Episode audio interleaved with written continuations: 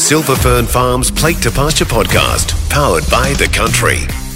Well, welcome into another one of our Plate to Pasture podcast, a special series in association with Silver Fern Farms. My name is Rowena Duncum, executive producer for the country. Joining me is Dave Courtney, chief customer officer at Silver Fern Farms, and Peter Robinson, Robbo to his friends, general manager for sales at Silver Fern Farms.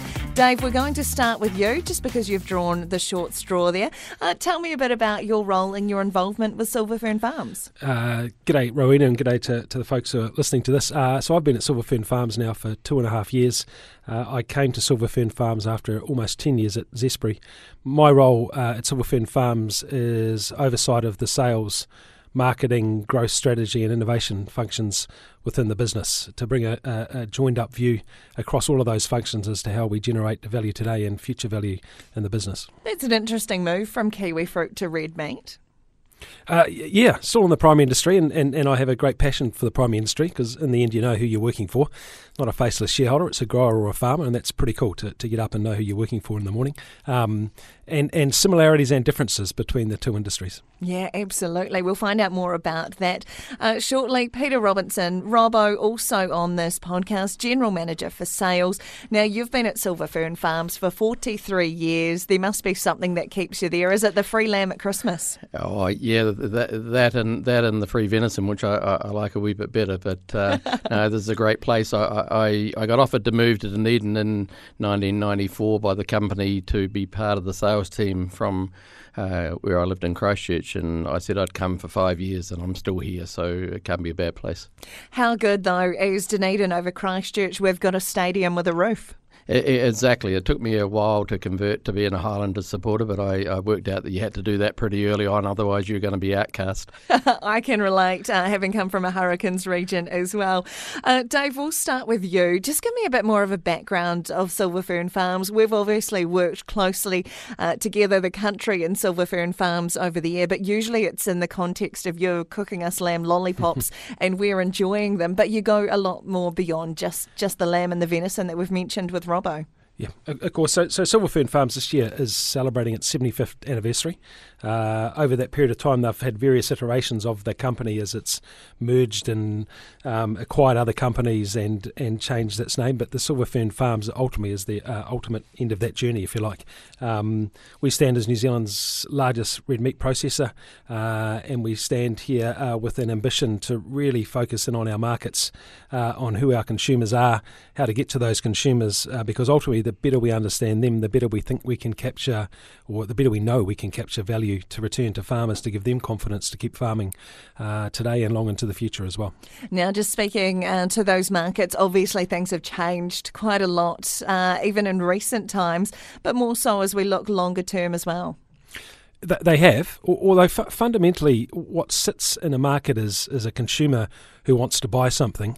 And if you think about any category of products, uh, cars, shampoo, um, razors, cereals, etc. Uh, if, if you think about how they sit in the market, there's always a broad range of, of what you can buy and how much people are willing to pay for it.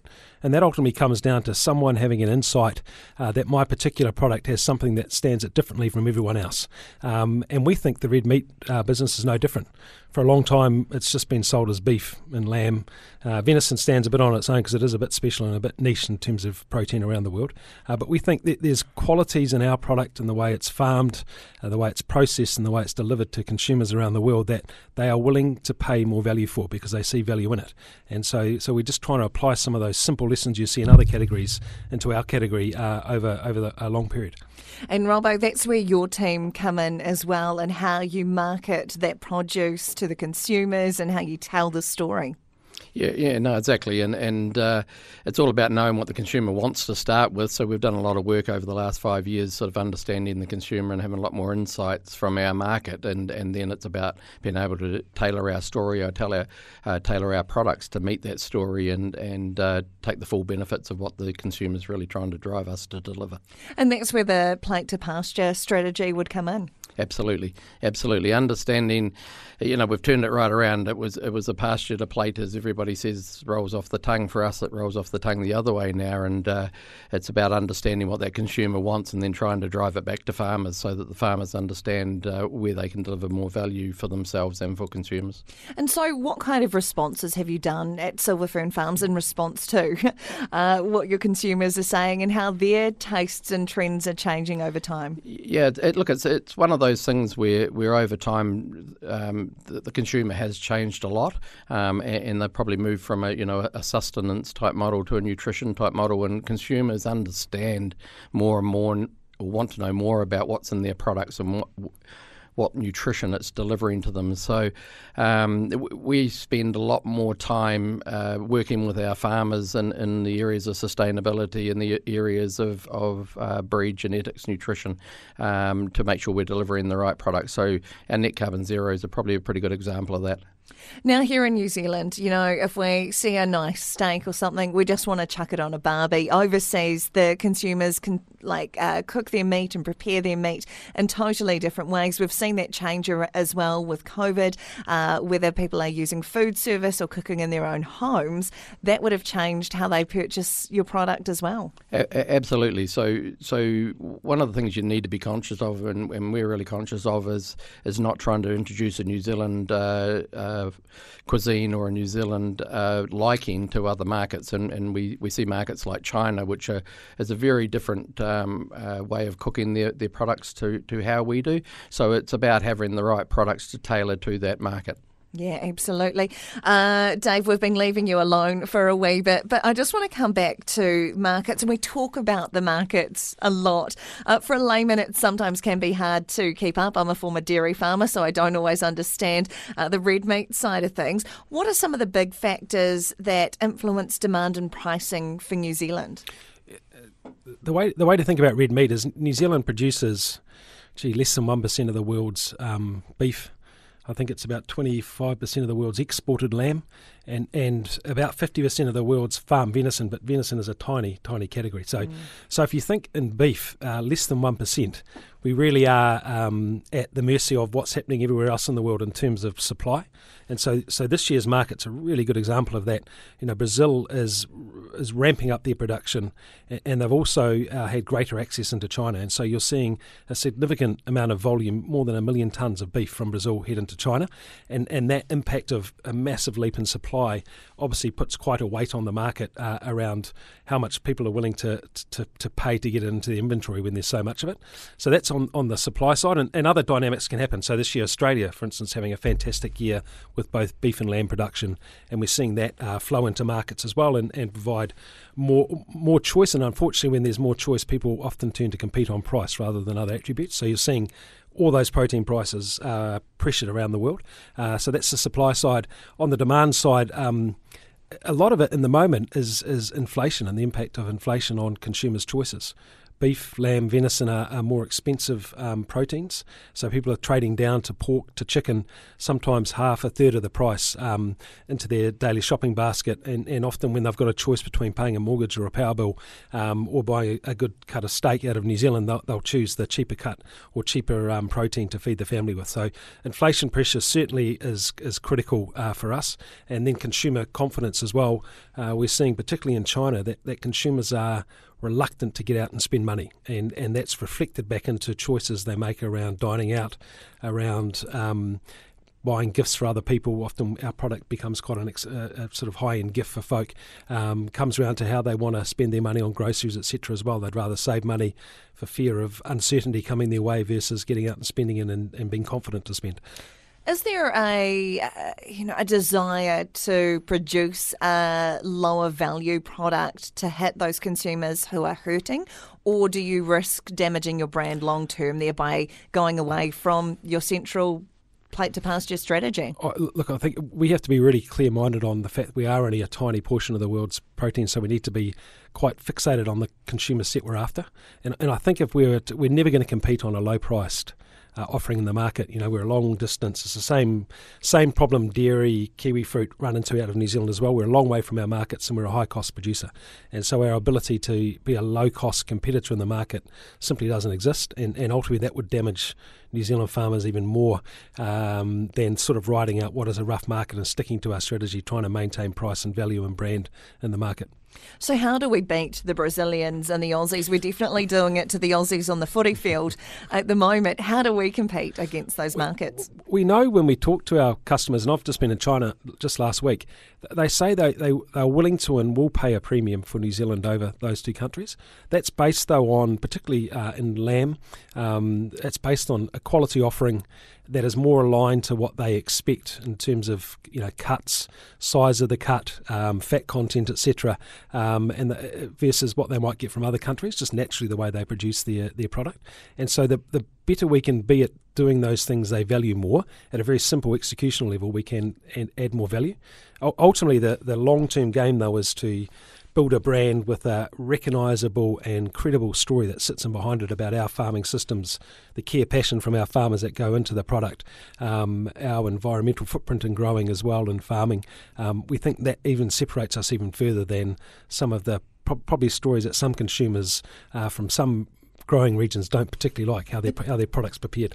It's a very diplomatic answer that yes, last I like how you're not naming names there. Robbo, You've been in really close contact with your markets teams as well getting the gauge on how things are going overseas so you can tailor your team's messaging to what they're hearing. Yeah, yeah, absolutely, and, and and that has been more and more key as as we've got closer to today. So so the the uh, requirements of the consumer and what they want to know and how they want to uh, move forward is is uh, is becoming uh, greater expectations nowadays than what it was 10, 15 years ago. So we, we need to be able to deliver on that, uh, not only that message, but on that product, the quality, the you know the sustainability angles, all all of the things that are in people's minds nowadays. We have to be sure that we have the product that that that meets those needs, and we can tell that story just to make sure we differentiate ourselves from the Australians, from the Brazilians, and we have a point of difference.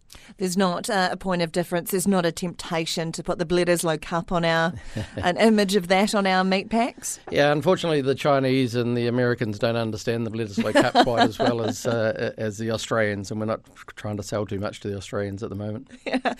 Look, I, I don't know which of you uh, wants to answer this one, but you know we've been talking about about the, the high inflation, the pressures on consumers out there, but it's also the pressures on farmers as well. Farm inflation far outstrips what we're seeing in, in the cities. Uh, returns are challenging for farmers at the moment, and I've heard so many people say it is reminding them of the older farmers, uh, not saying that you two will fit into this category, uh, of what things were like in the in the 1980s, and it's just something to ride out. So, what does the longer term outlook look like for New Zealand? Who wants to answer this one? Are we going to go?